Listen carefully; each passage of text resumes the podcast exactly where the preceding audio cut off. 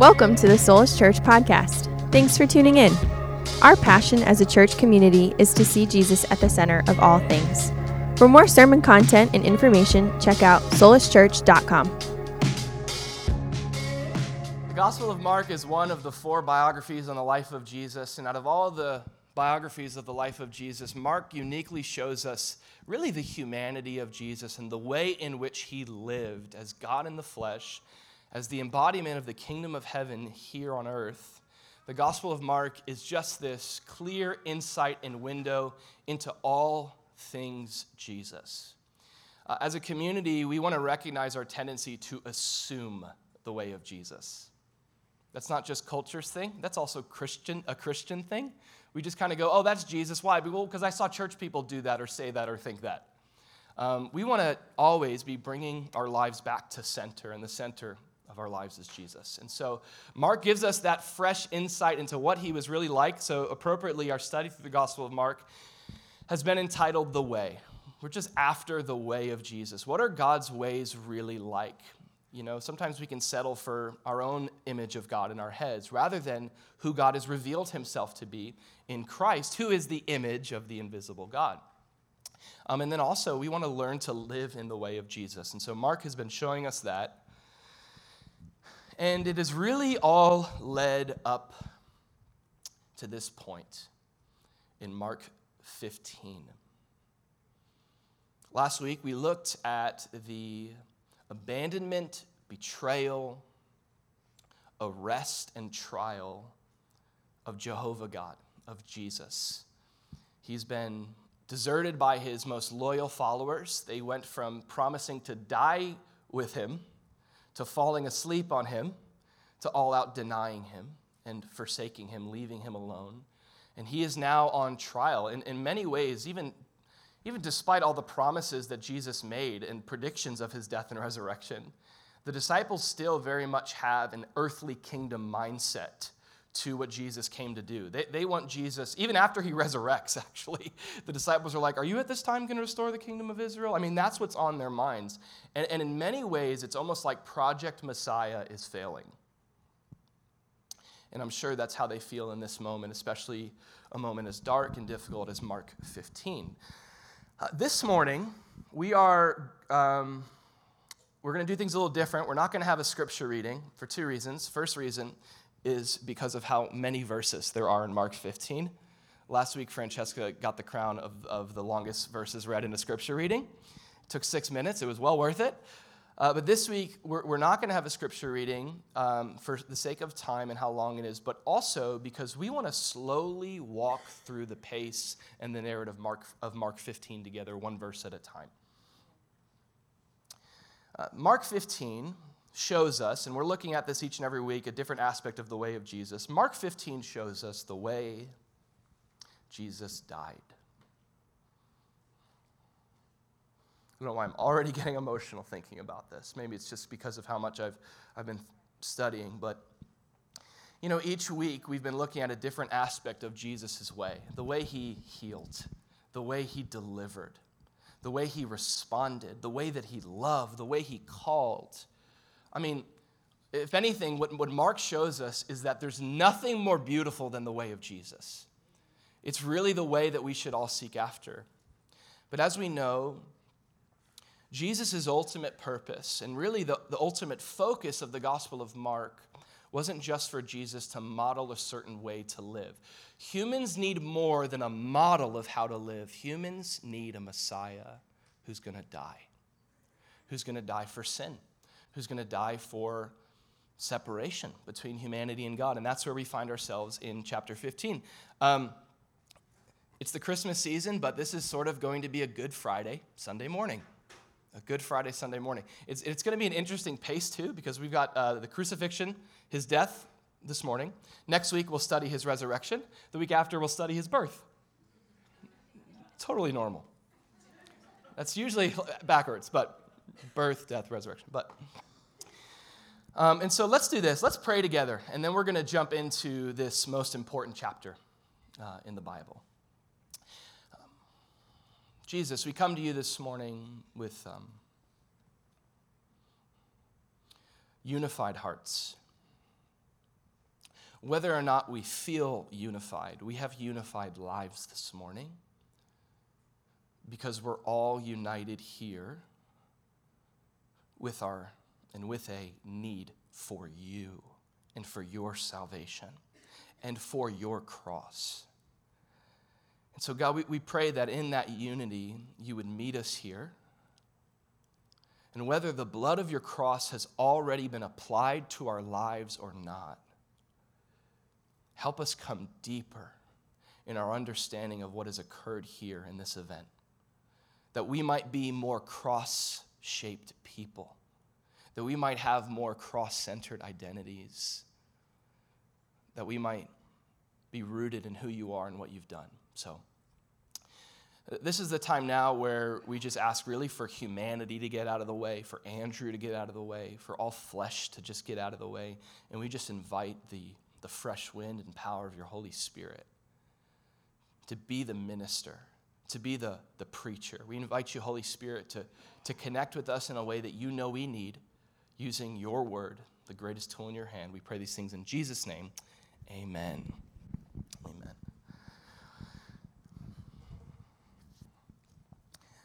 The way Jesus died, you could say, is really the whole point of the Gospel of Mark. Everything in the Gospel of Mark has been leading up to this ultimate moment. The Gospel of Mark ultimately showcases Jesus as a servant who has his face focused on what his Father has called him to do, which is ultimately, as he tells us in Mark 10:45, to give his life a ransom for many. Jesus has been talking about this in almost every chapter and every teaching that his ultimate goal is not to come to earth and be served, but to be a whole different kind of king who wins his enemies by giving his life and not taking theirs. It's amazing.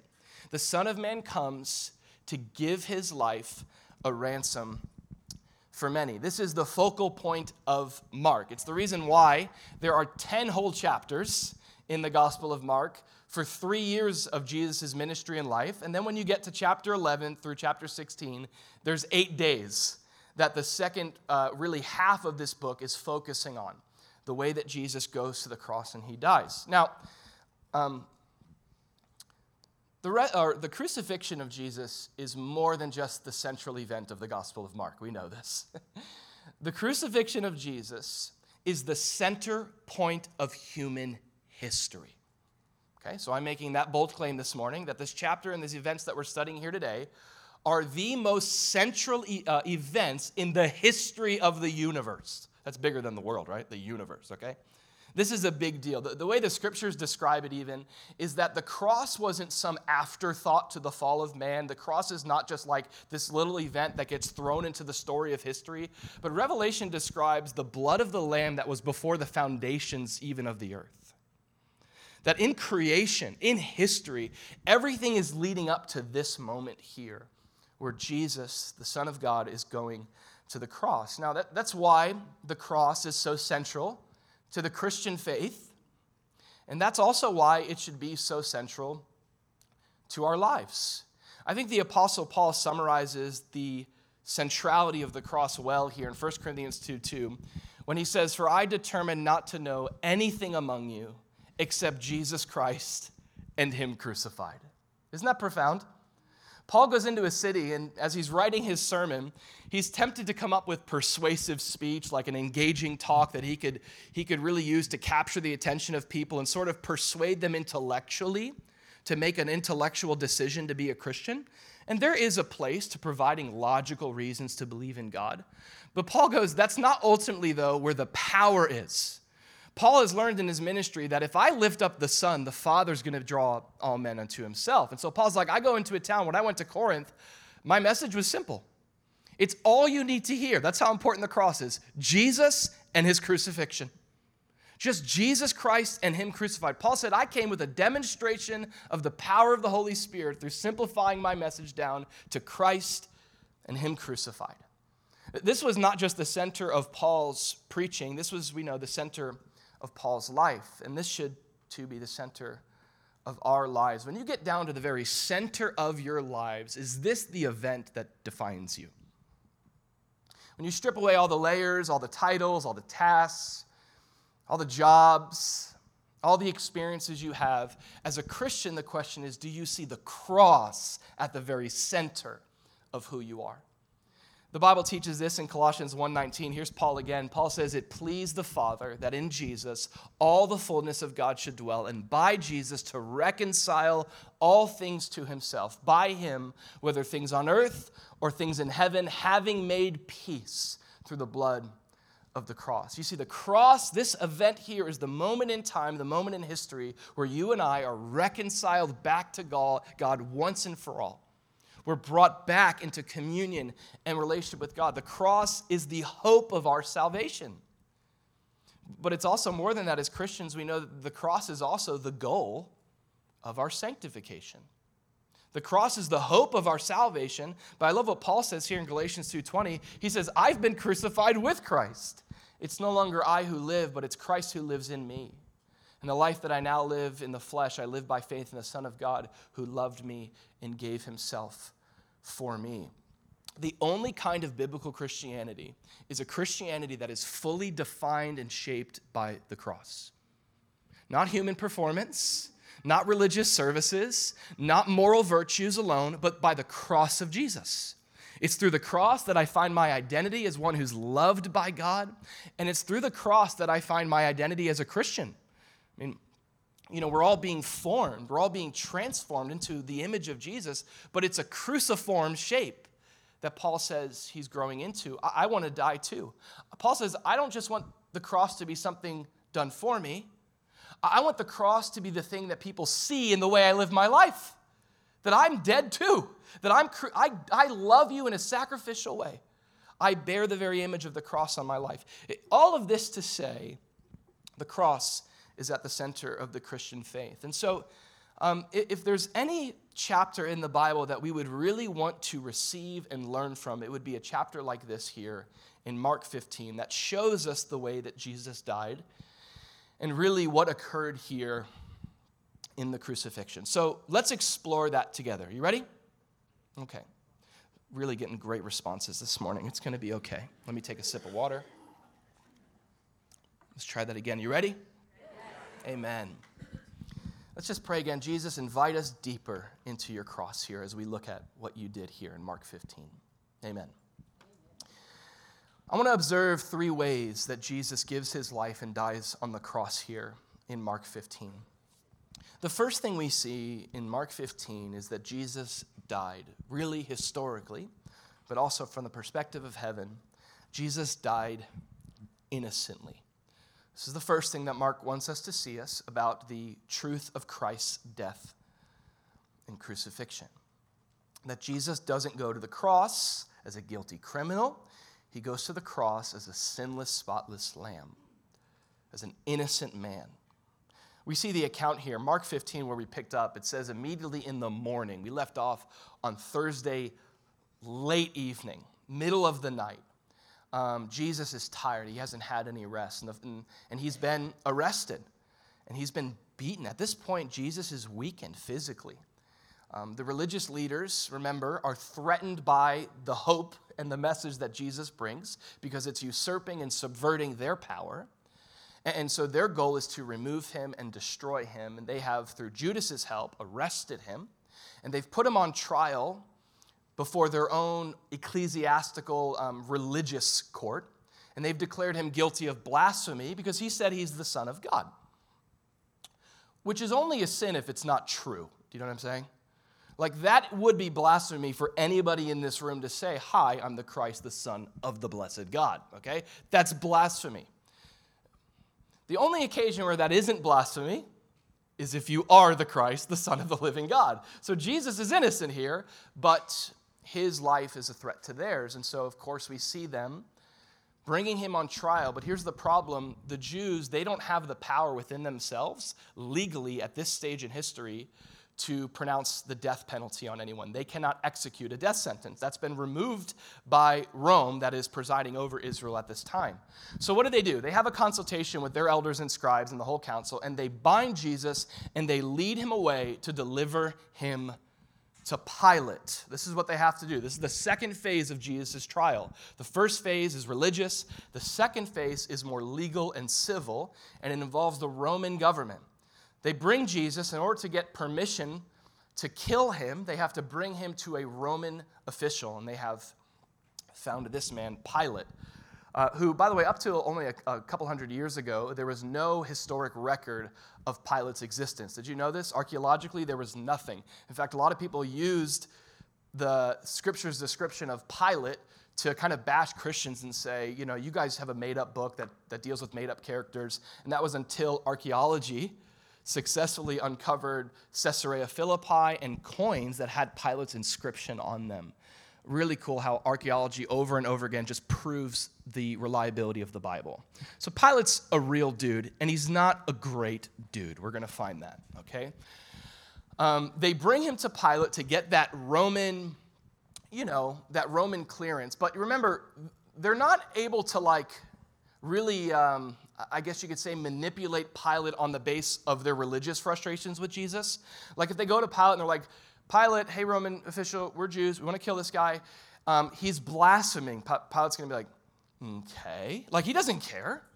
So they sort of twist it around, and Luke's gospel tells us that when they come to Pilate, they're basically painting Jesus to be a rebel against Rome who's inciting riots and basically committing treason.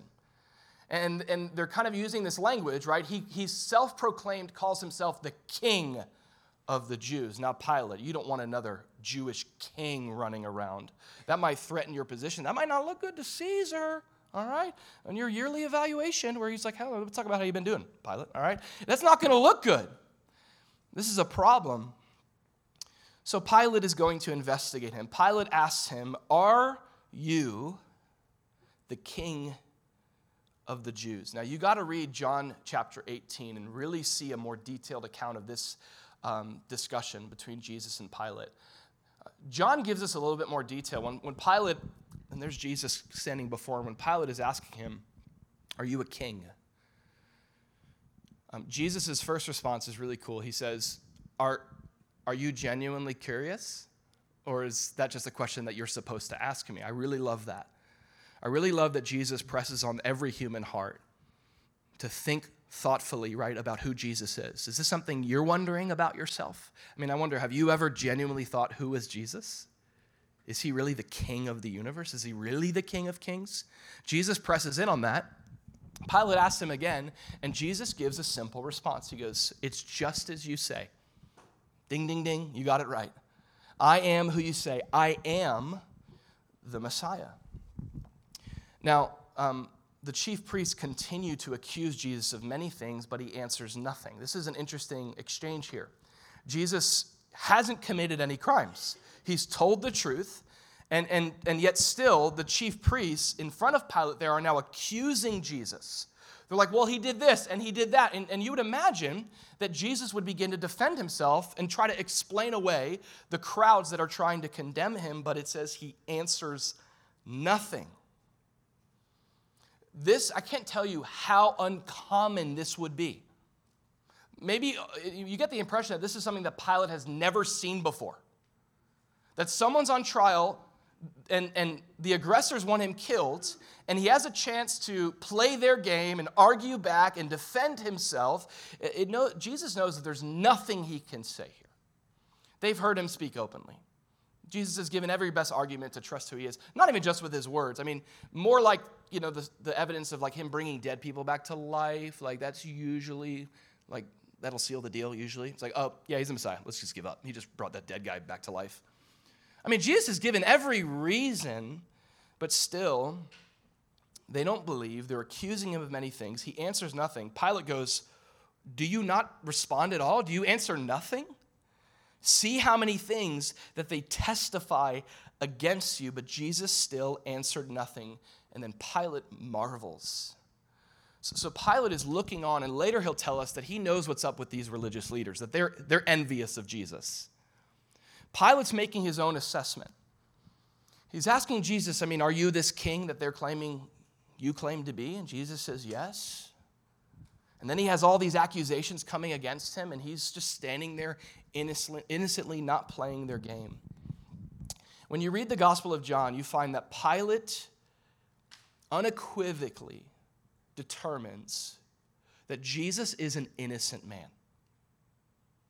He's not the criminal that the religious leaders are saying he is. In John's gospel, Pilate comes out, he says, Behold, I bring him out to you, and you may know that I find no fault in him. He says this three times. Okay, this is the way that Pilate tries to wash his hands. He'll literally do that, but he's trying to wash his hands of the guilt of being responsible for this man's crucifixion, which, by the way, you, you can't wash that off. You can't wash your sin away. This is why this man will go to the cross. But Pilate declares, I mean, this is a, a trial, and Pilate concludes, I mean, no question, this man is guilty he, or, or not guilty. He's innocent. He hasn't committed any crimes. You know, Scripture describes Jesus as the spotless Lamb of God. This is God in the flesh. The Bible says that Jesus, like a man, was tempted in all points, like you and I are. Anybody ever been tempted once or twice this morning? Okay. We're all tempted. We all face the tendency to not walk with God, but to do the opposite, to rebel against God, to give into our own idolatry, to, to place ourselves as the authority over our lives. Jesus, in his humanity, faced temptation, the lust of the flesh, the lust of the eyes, and the pride of life, but he was without sin. He overcame the temptation. Only Jesus has this record. Do we know this? Okay, there is two communities of people in this world. There's the community of humanity who sins and falls short of and falls short of the glory of God. Welcome to that community. And there's Jesus. And there's no way to bridge that gap. The, the gap between those two groups is so eternally far that this Jesus had to come to earth to be our sinless sacrifice. So Jesus is without sin. You know, Peter tells us this. Peter says this to those that are enduring hardship from their slave owners. We could also uh, make that synonymous with employers. Sometimes those are very synonymous. But he says, What credit is it when you are beaten for your faults if you take it patiently? Like if you commit a crime and you receive a consequence, it's like, it's not something to boast in to be like, I'm so patient for enduring what I deserve. It's like, that doesn't exist. But when you do good and suffer, that's a whole nother. You ever, done, you ever had that happen before? You ever suffered for doing the right thing? He says, if you take that patiently, this is commendable before God, for to this you were called as a Christian. Because Christ also suffered for us, leaving us an example that you and I should follow in his steps, who committed what? No sin, nor is deceit found in his mouth, who when he was reviled did not revile in return. He was silent. What he suffered, he did not threaten. But Jesus, this is what we see happening here in this story. He committed himself to him who judges righteously. Peter's not talking about Pilate. Jesus commits himself to the Father. What a thing to do when you are persecuted. When you suffer for doing what's right, commit yourself to the righteous judge and say, God, I might not ever get justice here on earth, but you're the ultimate judge. I commit my life to you. In a lot of ways, from eternity's perspective, Jesus isn't on trial here. Pilate's on trial. The religious leaders are on trial before a righteous judge. But we still see the same event innocent Jesus being purposely, manipulatively attacked and targeted by the Jews. And here's the, the expression that it's used over and over again they're just testifying against him. Innocent Jesus. But Pilate concludes I find nothing wrong with this man. Um, you know, one of the most interesting accounts of this and kind of what's going on with sinless Jesus, innocent Jesus, and Pilate is found in Matthew's gospel. I just want to read this to you. This is really interesting. Matthew 27 19 says that when Pilate was sitting on the judgment seat, his wife comes up to him, okay, and says, Have nothing to do with that innocent man. Do you know why she says this? She says, I've suffered many things today in a dream because of him. So, all signs in every way are pointing to the innocence of Jesus. Um, the moral of the story here is listen to your wife. You know, that's a, point one. Okay. All ladies are like, mm. Um, significant. Jesus is innocent. Pilate's own wife gets intel from heaven saying, have nothing to do with this guy. Pilate declares him faultless. This is who Jesus is. Not just, can we say this, by the way? Jesus is not just guiltless, Jesus is glorious. Like, this is what makes it so baffling that people would be coming against him. You literally have to blind your eyes to the glory of Jesus to get to the place where you're accusing him of sin. And this is what's going on. Now, look at what happens as the story continues. Um, it tells us this the next thing, write this down. We see Jesus doesn't just die innocently, Jesus also died. This is a very important observation here. We see Jesus died substitutionally, which spell check helped me because for some reason I made that word substitutionarily. Unnecessary syllables. Okay. Jesus died substitutionally as a substitute. It tells us as the story continues, and at the feast, Pilate was accustomed to releasing one prisoner to them, whomever they requested. This is an interesting event. This is part of history and tradition. Pilate at the feast, the Feast of Unleavened Bread, he would do a solid for the Jewish people and he would release one of their prisoners. He would let them go scotch free, regardless of whatever crime they've committed. And it was um, per their request. They could request what guilty prisoner and what guilty criminal could be released. And so we have on the first block, we have the first criminal, and his name is Barabbas. Barabbas. There was one named Barabbas, who was chained with his fellow rebels. I'm going to come back to this. I want you to just file this away. This is us. We're chained with Barabbas as the guilty ones, as his fellow rebels.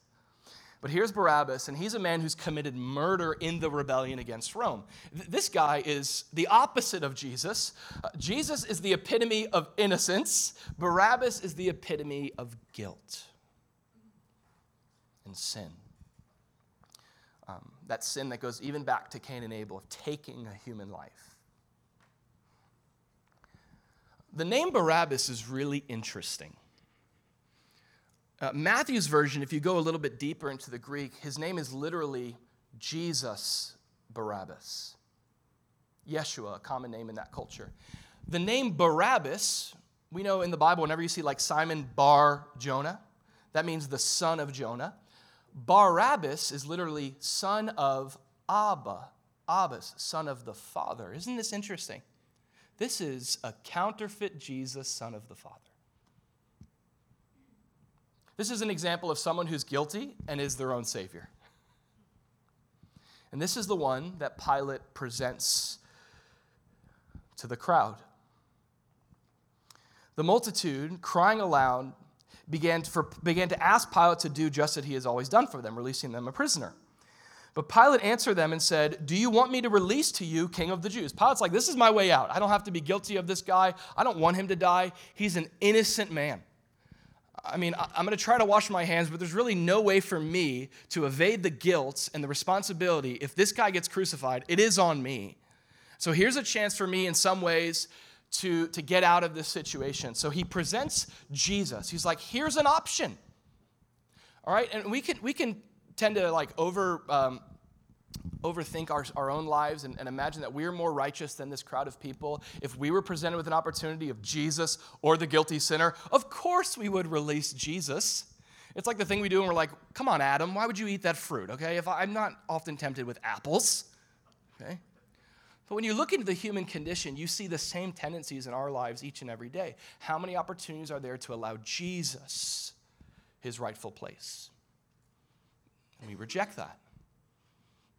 We might not eat from a tree, but we, we choose to be our own source of good and evil all the time. We choose to push God aside and get our own elbow room from him every single day. See, we're all in Adam, we're, we're all guilty of the same crimes. But here's the opportunity the opportunity is presented for Jesus to be released. Now, Pilate knew this. He knew the chief priests handed him over because of envy. They were jealous of Jesus' ministry following success. And they really didn't like the whole thing where he's disrupting their lives, especially the kicking over table thing. It's like, I like that table, Jesus, okay? Like he's really, really causing a ruckus to their religious corrupted system. They're not happy about that. And so Pilate knows what's going on. But the chief priests stir up the crowd so that he should rather release Barabbas to them. You see, back in old times, um, powerful figures in culture could, could stir up crowds of people to do crazy things. Okay, that's, that's all I have to say about that. All right. Pilate answered again and said, What do you want me then to do with him that you call King of the Jews? And you imagine, too, the religious leaders are murmuring and whispering the exact method of Jesus' uh, execution. God beautifully working this together for good because he would be pierced for our transgressions. So they cried out again, Crucify him. Notice there's no logic to why they want Jesus killed this way. Just like there's no logic whatsoever to rebelling against a perfect, loving, glorious, beautiful God. Pilate says to them, Why? why? What, what evil has he done? I've inspected this guy and I found that there's no fault in him. Yo, my wife had a dream, yo. Like, I, he's innocent. He's a just man. What, what has he done? And notice that, like, this is usually what someone does when they don't want to think about their faulty argument. They just say it louder. It's like you're just increasing volume, you're not increasing substance in what you're saying at all. And they yell again, Crucify him. You just imagine the same mob that was certainly present there on Palm Sunday, screaming, Hosanna, Hosanna. And most think that those were potentially the Galileans, and these are the locals there in Jerusalem. Who knows? But now another mob is there screaming out, Crucify him, crucify him. And here's Pilate. See, back then politicians were also like this, really weird time. They wanted to gratify the crowd. Whatever it takes for me to keep this position, and that usually involves me keeping you happy. So he, and I want you to see this, released Barabbas to them and he delivered Jesus. After he had scourged him with the, the infamous cat of nine tails of rock and bone and glass, Pilate delivers Jesus to be crucified. Now, if there is ever and has ever been a picture of our salvation in the Bible, let it be this account here. Um, and the connection's simple, isn't it? Like, if you haven't figured it out yet, um, I'm Barabbas. You're Barabbas. You and I are standing before Jesus, guilty rebels. And it's interesting note there to say that they're chained rebels. We're the ones deserving of death. We're the ones who are guilty before God. We're the ones who deserve to be headed where we're headed, to receive the judgment that our sins deserve. And here's a beautiful display of a substitutionary swap between Barabbas and Jesus. You know, if, if anybody could ever say that Jesus died for them, it's Barabbas, right? Like Jesus literally is treated as the guilty Barabbas so that Barabbas can be treated like innocent Jesus. And, and in theology, this is called the great exchange of the gospel. That on the cross, you have this event occurring known as substitutionary atonement. You see, you and I could never, despite our own efforts, save ourselves. There's no way to work our crimes off. There, there's no way to come off the, the block of judgment that we deserve. The only hope that you and I have to be right with God, both presently and eternally, is if God Himself, in some way, with great love, would be willing to switch places with me. Would He be willing to switch places with me. And Paul says this is exactly what happens on the cross. 2 Corinthians 5:21 says that God made Jesus who knew no sin to be Barabbas, to be sin for us that we might become the righteousness of God in him. It's the great switcheroo. It's the great exchange. The hope that Jesus takes my sin upon himself. I don't work in some way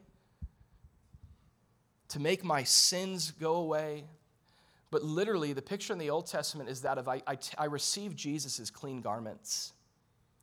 And, and we become righteous, not because we've earned it, but because Jesus has earned it and because he fully paid for our sins.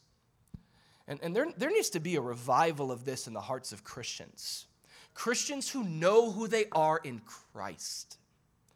Humility is knowing, you know, who we're not apart from Jesus, like all that we are apart from him. That takes humility. Some of us need to learn that too. Like I need to know who I am apart from him. But Christian maturity is learning all that you are in him.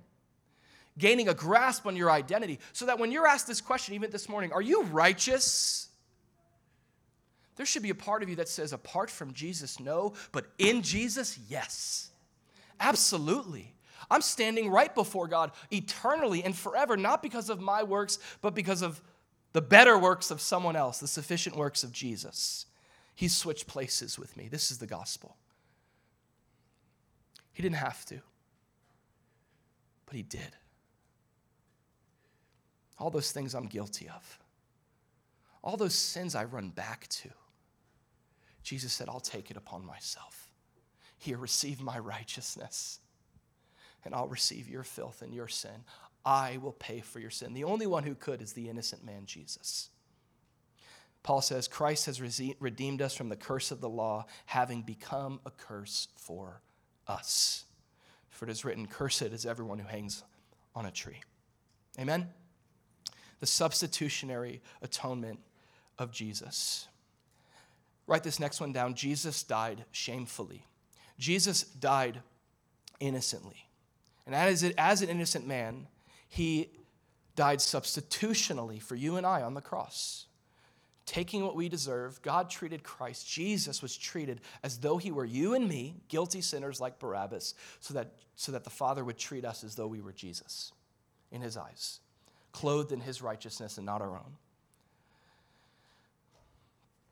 It must be mentioned, as we see here in the text, that Jesus' death was a shameful death. Jesus dies shamefully. Right after this moment, as Jesus is scourged and delivered to be crucified, it says the soldiers led him away into the hall called Praetorium, and they called together the whole garrison. And they begin to mock Jesus. They clothed him with purple, and they twisted a crown of thorns. They put it on his head. Try to process this moment in history and they began to salute him, Hail, King of the Jews. Then they struck him on the head with a reed, which in another gospel we see that they first put that in his hand as a scepter to mock him, and then they, uh, you imagine, pulled it out of his hand and hit him with it. And they spat on him. And, and they bowed their knee, worshiping him. Philippians tells us that one day they're really going to do this, by the way. But they bow their knee and they worship Jesus. And when they had mocked him, they took the purple off him, they put his own clothes on him, and they led him out to crucify him. Jesus didn't just die for our sins, Jesus was shamed for our sins. I mean, can you think about this? Can you think about this in the story of history? I mean, shame is the kind of thing that humanity brought into the world. One of the biggest issues with our sin is not just the sins we commit, but the shame that follows. And from the very beginning, there's Adam and Eve hiding from God in shame, covering themselves. That's the picture of their own efforts and their own works, trying to cover over the thing that they're ashamed of, their own mistakes. Their eyes are now open because of their crimes. Thousands of years later, God Himself would come into this world and He would bear a shame. He would wear some clothing that would shame Him more than any fig leaves. I want you to think about this for a second. Whatever shame you felt, Jesus has felt shame.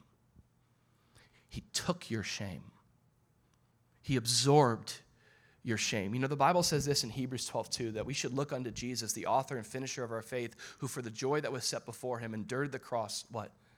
Despising the shame. Your, your sin doesn't just go on Jesus, your shame does too. Guilt means I did this, shame means I am this. I, I, I, identify as this. It's a cloud of guilt that identifies you to your very being. And Jesus wore that shame on the cross. He despised the shame of the cross. He sat down at the right hand of God. I mean, just process this for a second the shame that Jesus endures at the cross. Um, I want you to notice why Jesus endured the shame. It says that he did this, or really maybe better is how he endured the shame as he despised it. He had his eyes fixed, it says, on the joy set before him. Isn't that great? Jesus endured the cross, despising its shame. His eyes were set the whole time on the joy set before him. This is what enabled his endurance. What was the joy set before Jesus? Well, it kind of depends. Um, there, there's a lot of joy that was set before Jesus. I imagine first the joy of his father's pleasure, to hear his father say, Well done, my son. To please his father, what joy. There's no greater joy than knowing that God is pleased with you. Um, this is his beloved son in whom he's well pleased. Let's say, too, the joy that was set before Jesus as he's going through the shame. What about the joy of, of our salvation? Did you ever think about that? That Jesus had you on his mind and the joy of you being redeemed in him as he was going to the cross? I know he died for the whole world, but no, he died for you. He took your sin. Ultimately, I, I like to think too of Jesus' joy that was before him. You know, Jesus knew the resurrection was coming, he knew it. It, it didn't make his shame any less, it didn't make the pain of the cross um, any easier. But Jesus, I love, remember last week, he gave the disciples a rendezvous point after he dies?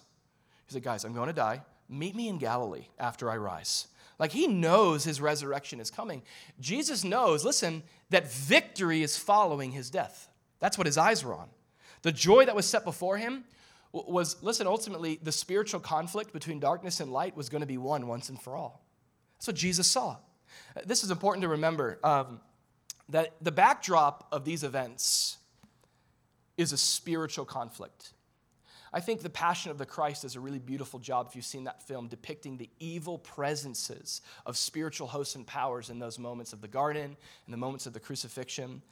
Um, and in a lot of ways, you would imagine that as Jesus is being shamed, darkness is rejoicing. There, there was no death more humiliating and shameful than crucifixion. The nudity involved, the desperation involved, the, the public display, the agony, the weakness. And you imagine in a lot of ways, the, powers of darkness are thinking, we did it. This was the right, we, we've killed the Messiah. Now, what's really cool is that, did you guys know this? That sometimes the way that things look from Earth's view is different than how things look from heaven's view. You notice that? You ever got like heaven's view intel on your thing? You're like, oh, there's more to Earth. I like this. There's an Earth view and there's a heaven view. Now, this is what's beautiful. Colossians gives us the heavenly view of the cross. In Colossians, it says that Jesus on the cross disarmed principalities and powers and, and though it looked like Jesus was the public spectacle on the cross, this is so subversive and amazing. This is how, like, you know, the best Marvel movie ends, you know, where it looks horrible, and then there's Tony Stark showing up from the dark, okay? This is, this is such a beautiful display of triumph. Jesus makes a public spectacle over the enemy, triumphing over them in it. The, the idea here is that on the cross, Jesus broke the power of darkness that had a hold on humanity. There was a hold that the power of darkness had on humanity. And even still today, there are many people held under the power of the wicked one. Yet on the cross, I love this incredible language Jesus disarmed the enemy. Okay, it's, it's, you, wanna, you guys want to hear a Bible joke? Okay, perfect timing for it. Do you guys know why Satan was a serpent? Because a serpent? Because he was defeated and disarmed. Get it? No feet, no arms. That's a back to your reg- regularly scheduled broadcast here. Um, this word disarmed is so amazing. It literally means he stripped the enemy down to nothing.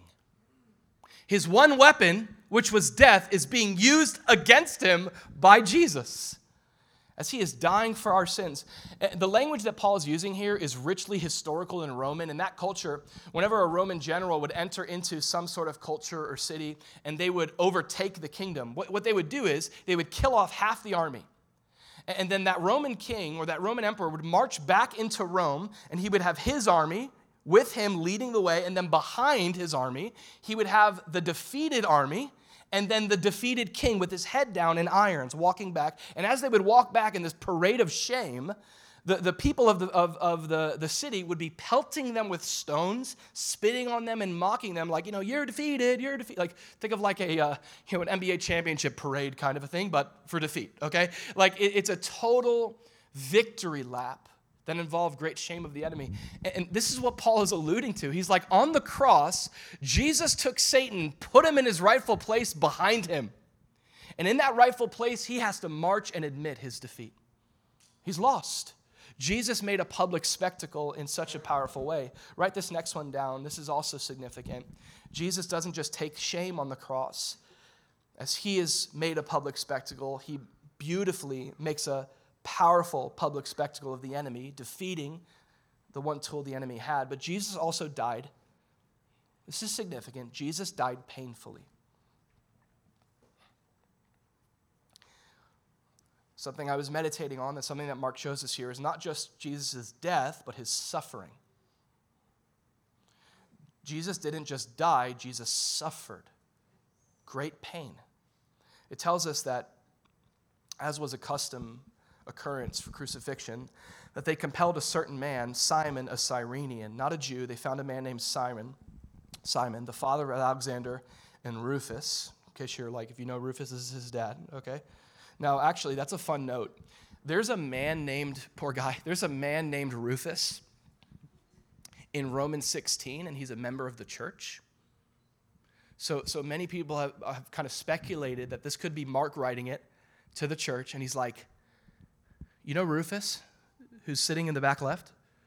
This was his dad. Maybe this is how Rufus, and still, still got the name Rufus, and I can't say it another three times without laughing, but this could be how he came to Christ and also his own brother Simon, or his own brother Alexander. But this man, Simon, the father of these guys. As he was coming out of the country, passing by, they compel him to help Jesus bear his cross. This was a part of crucifixion. The guilty um, criminal would, would walk, take his march down that green mile, and he would have to bear the beam of the cross on his back, weighing somewhere of 75 to 100 pounds on his shoulders. Remember, this is after he's been beaten up all night, weakened beyond belief. He's been scourged 39 times, he, he's, which usually killed the person. So it was an act of mercy not to go for that 40th lash. And here's Jesus, unable to bear the weight of this in his humanity. Simon comes and helps and they bring Jesus to the place called Golgotha, which is translated place of the skull. I want you to notice really what Mark is highlighting. Jesus is alone. Where's his disciples to bear his cross?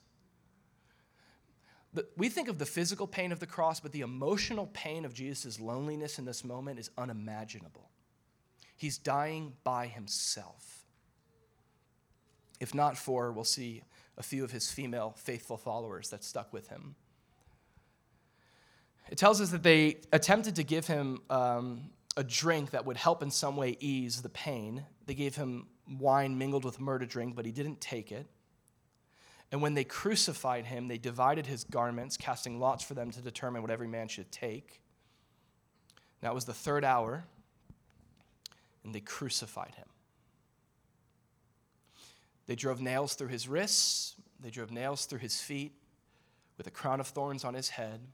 They hoisted him up to experience the most excruciating pain that one could ever imagine.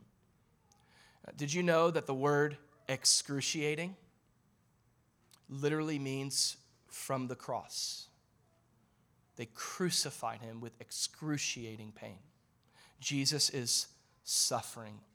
The, the main way that life would be lost through crucifixion is suffocation asphyxiation, this inability to get a breath, because you'd have to pull yourself up with any strength of your legs and your shoulders to get that breath. And so often, if someone was hanging on a cross and they were failing to perish, what would the Romans do? They would break their legs.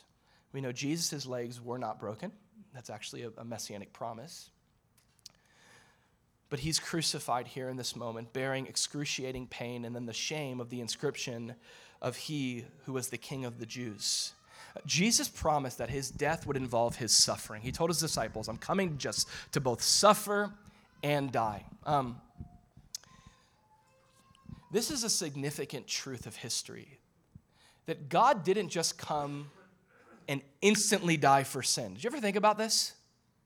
It wasn't a quick execution, it was a slow death of suffering. You know, Jesus here is bearing the full experience of the human condition. The human condition involves sin, it involves shame, and I don't think I need to do a lot of convincing to tell you that the human experience involves suffering.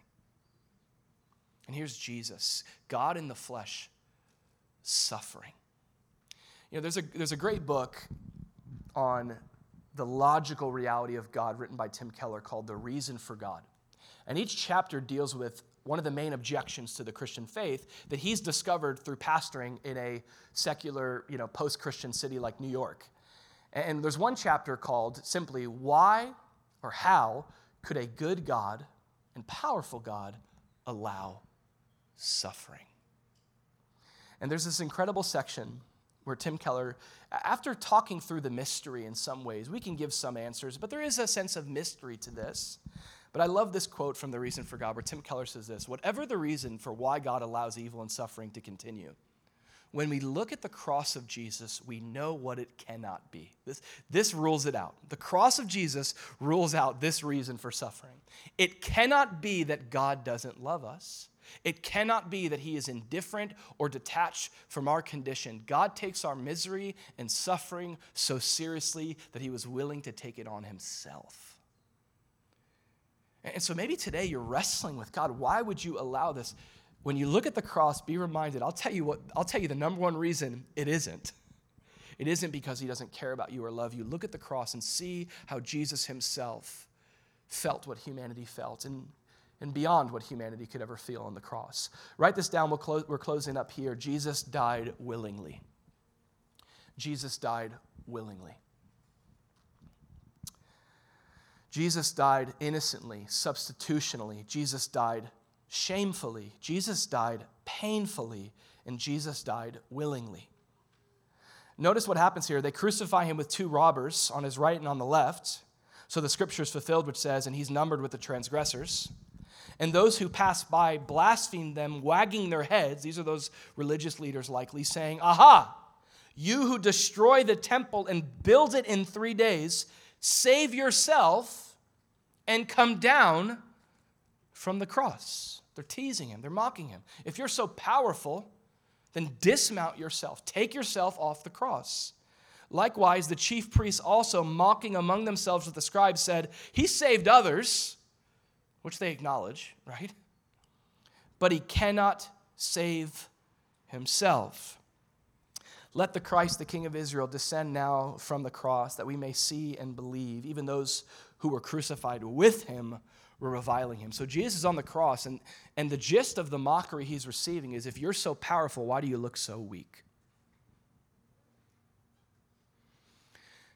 And there's two options for this either one, weakness, or two, meekness.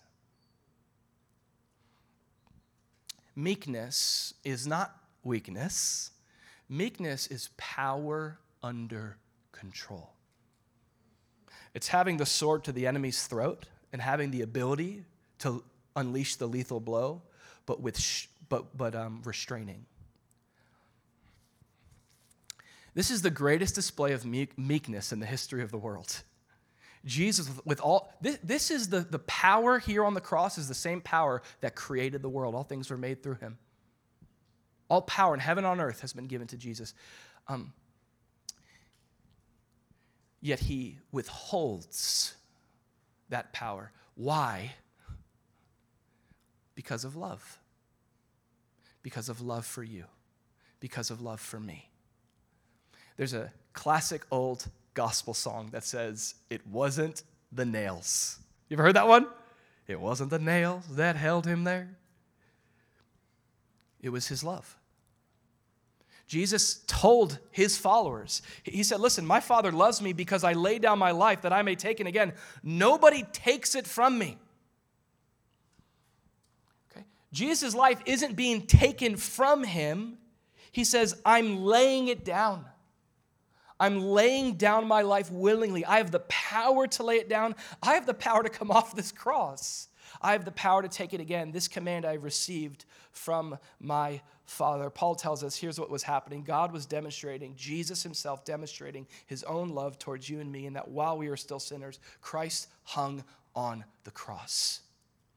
He bled and died all the way for you. He, he didn't, he, there wasn't a moment where he's like, okay, that's enough. This person, they're not worth it. Their salvation, my, you know, think about the beauty of Jesus' sacrifice here. I'll invite the band to come up here as we close and we turn towards the Lord's table here for this last one. Uh, we see that Jesus dies completely. Um, Jesus, in a display of meekness and power, remains on the cross as a, at a display of love for you and me because he knew it was only through this sacrifice that you or I could be saved.